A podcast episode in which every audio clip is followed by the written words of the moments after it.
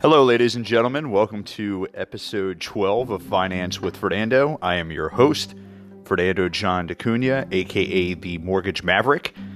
As always, please follow me on my Facebook page at Fernando John DeCunha or via Instagram at Mortgage Maverick. M O R T G A G E M A V E R I C K. It is an ode to my Top Gun uh, movie. Anyway, uh, today is, as I mentioned, episode 12. We'll be discussing the opinions of the mortgage process.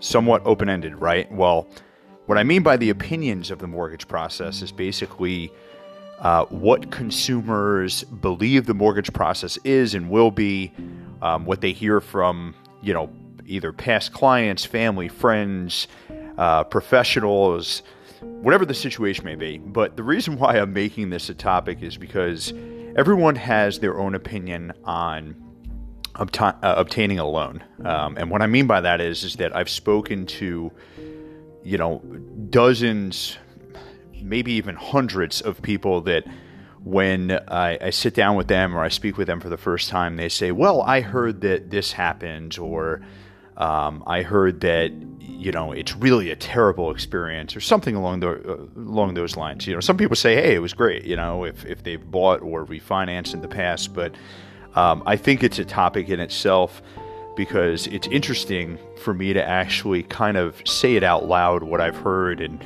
and really what it is as opposed to what you may think it is as far as the process is concerned. So um, the the typical feedback that I hear uh, over the past few years. Now, keep in mind, I've been doing mortgages for about eight, nine years now. So, um, I was not around during the subprime days, you know, where it's basically you have a pulse and you get a mortgage. And I've said that a few previous episodes.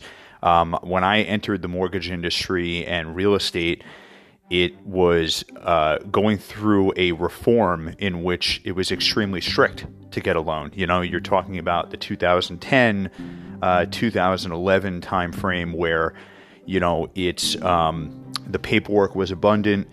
You know, they they were really restrictive in lending to people who uh, may even be able to afford the property and you know really request as much documentation as possible at that point to try and get things back on track.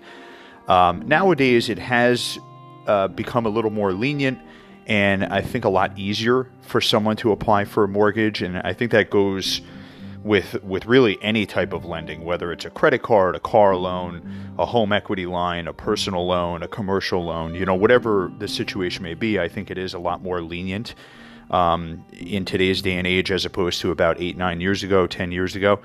Um, but the process as a whole is really what you make of it. And this is the purpose of this topic. Um, and what I mean by that is, is that just like anything in life, don't take the opinion or feedback of others um, too seriously because, you know, they may have a different financial scenario. And I'll give you an example. You know, I had a, a client at one point who, you know, um, was having trouble getting their credit kind of where we needed it to be. And, uh, you know, I was coaching them, but the issue was is that they, they just didn't have sufficient credit. They didn't have established credit, is probably the best way to describe it. And at one point, uh, the client says to me, Well, you know, my coworker had no problem getting a loan. And, you know, I immediately stopped and said, listen to what you're saying. You know, your, your coworker had no problem getting a loan, but your coworker could be making double, triple, quadruple the amount that you are, right? You don't know what their pay is. You don't know what their credit history is. You don't know what their situation and who they're applying you know, applying with or what type of home they're buying, you know. Um, so each individual scenario is completely different. You can't compare yourself and your mortgage or your loan you're applying for to anyone else but you because just like everyone in the world, we're all different. Each person has their own different type of financial standing and credit profile. Um, and that's really what I wanted to convey today is that you know, the process, once again, it's what you make of it. It's, um, you know, it is going to be different than anyone, and, and that's why the feedback is a little convoluted. You know, um, step by step, it's the hardest part of obtaining any type of financing um, and obviously I'm going to speak specific of mortgage, is always the beginning because you have to see what you qualify for and what type of home uh, or loan is really best suited for your financial needs. And you know we've you know we've covered in previous episodes of the podcast the types of loans. Um, so that's I'm not going to go there in that sense, but you know realistically it's um, it's one of those things where you have to first find out what you best qualify for, what you know best suits your needs, and then at that point kind of take the step forward of okay, now what do I need to reinforce this, you know, this deal, this loan, um, and that's where it, it gets a little hairy, and a lot of clients get confused with the documentation that is required. So typically, what I'll do in the beginning of a mortgage process, whenever I'm uh, pre-qualifying a client I get their documentation up front. And the documentation is fairly straightforward. It's all your financial documents. So we follow something called the 221 rule, okay? Um, and that's that's the best thing for you to follow if you're ever applying for a mortgage, the 221 rule. Two years of tax returns, two years of W 2s, one, one month of pay stubs, and I'm, I'm doing a 2212 rule, but it's two years of tax returns, W twos, two years, um, two months of bank statements, uh, most recent bank statements, and one month of most recent pay stubs.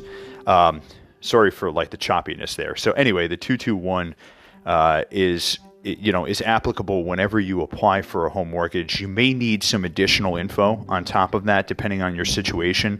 You know, if you're using other income, whether it be um, separation income, you know, due to a divorce or uh, any type of you know disability income or social security or pension or anything along those lines you will need different documentation than what i just mentioned. But the 221 rule definitely applies to majority of clients um, applying you know the two years of tax returns w2s two months of most recent bank statements and one month of pay stubs most recent pay stubs.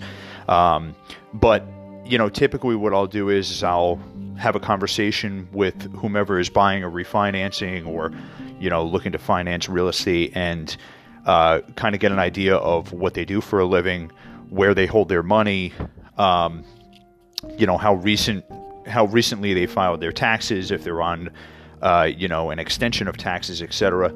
And uh, and that's where I'll compile my list and I'll email a bullet point list um, to that client, just saying, you know, this is what I need, and I do that in the beginning. I don't wait until they find a home or you know we we discuss numbers if they're refinancing. I try and get that out of the way in the beginning so at least they're educated and knowing what i need.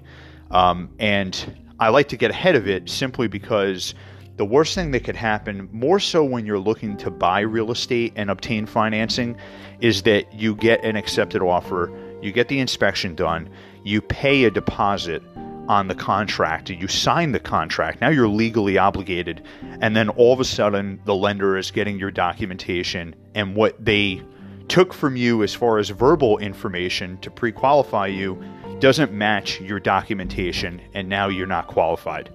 Um, and it has to be avoided simply because there's too many hands involved, too many hands in the pot um, you know, with the real estate agent, the attorney, the seller, the buyer, title companies, you know, appraisers, inspectors, etc. And there's money being spent when you buy real estate from day one.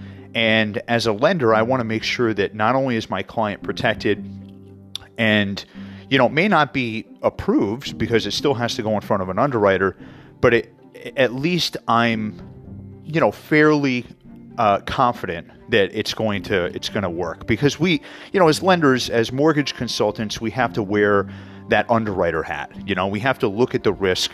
And before I submit it I actually like to go over the, what I call the good bad and ugly with my client. Um, and hopefully there's no bad or ugly. Hopefully it's all good. But once again it's all about it's all about prefacing the submission to underwriting and making sure that I go over any type of issues ahead of time before my client spends money. Um, so that's that's something you know. As far as the opinion of the mortgage process, that's really it in a nutshell. I mean, it's you know do it on your own. Really work with someone that is experienced, that cares about your needs, and doesn't care about the commission in their pocket. Um, that's something that unfortunately is too common. You know, professionals nowadays, not only in real estate, but in business in general, are more worried about the money as opposed to the well being of the person they're working with. Um, they don't care about the relationship, they care about the the either the commission or however they're paid afterwards and it's really a shame but um, if you work with someone that cares about you, your family, and uh, make sure that they put you in a right position to buy and be safe and be happy with your decision.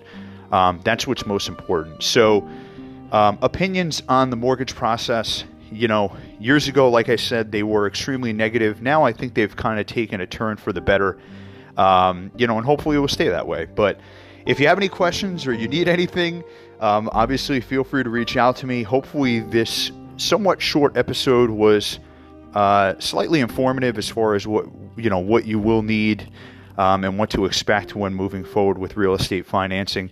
Uh, as I mentioned in past episodes, I can help you buy your first, next, and last home. Thank you so much for listening. As always, please share, and I'll see you on the next one. Thank you very much.